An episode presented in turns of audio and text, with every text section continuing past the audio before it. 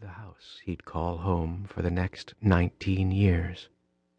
In spite of his jet black hair and eyes as black as the devil's himself, she proclaimed he had the face of an angel and gave him the name Ramiel after the archangel.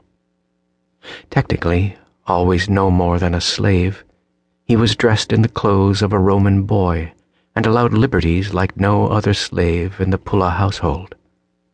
His presence was explained by the name he was to call her, Amita, meaning paternal aunt.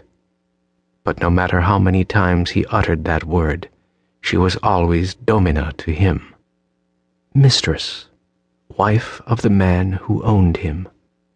He bore no ill will toward her or her daughters, who adored him like he was one of them.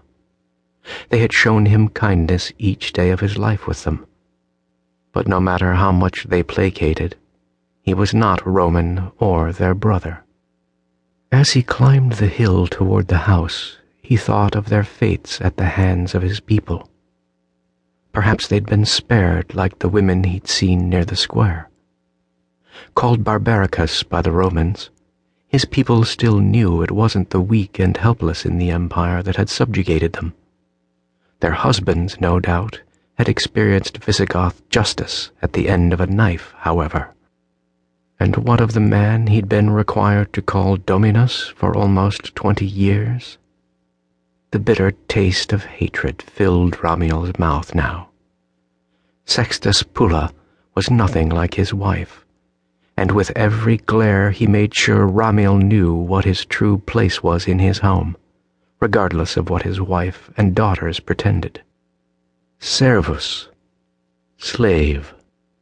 Ramiel relished the idea of him finding his rightful place on the sharp point of a Visigoth sword. His adoptive father possessed every trait he hated about Romans their decadence, their greed, their belief in their own superiority. That he hadn't been forced to see him except occasionally did nothing to decrease the enmity he felt toward the man.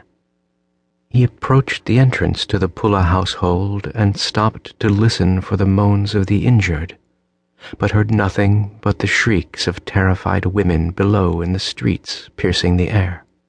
The door stood open a crack, and he slowly pushed it open, his eyes scanning the entryway for signs Amita had been spared.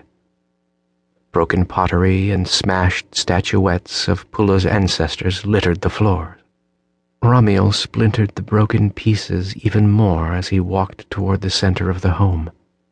There, near a fountain he'd loved as a child because of its mosaic of the sea, lay Sextus Pulla. Beside the pale blue and green tiles, blood trickled from his mouth and stab wounds across his chest seeped the last remnants of his life. As Ramiel looked down at the one who had helped to keep his hatred alive all those years, a sense of satisfaction rose in him. May all like you suffer the same fate. No sooner had those words left his mouth, he saw Amita slumped against a far wall a stab wound to her shoulder quickly taking her from this world. Regret replaced satisfaction, and he hurried to comfort her. He hadn't wished this for her. Falling to his knees, he quickly examined her wound. A deep gash, it would kill her soon. Her voice barely more than a whisper, she said, Ramiel. You wear the dress of the ones who did this. Avoiding the pained look in her eyes, he stared down at his plain brown tunic and rope belt, the dress of the Visigoth. Her hand grasped his collar and closed in around the fabric, tugging him closer. He looked up and saw the pain begin to fade from her eyes. Forgive us. We thought to give you our life in place of the one taken away. He could forgive her, the rare Roman who wasn't vicious or ruthless. Sextus would receive no such gift. I have always been this. I have not been treated poorly at your hands. I am saddened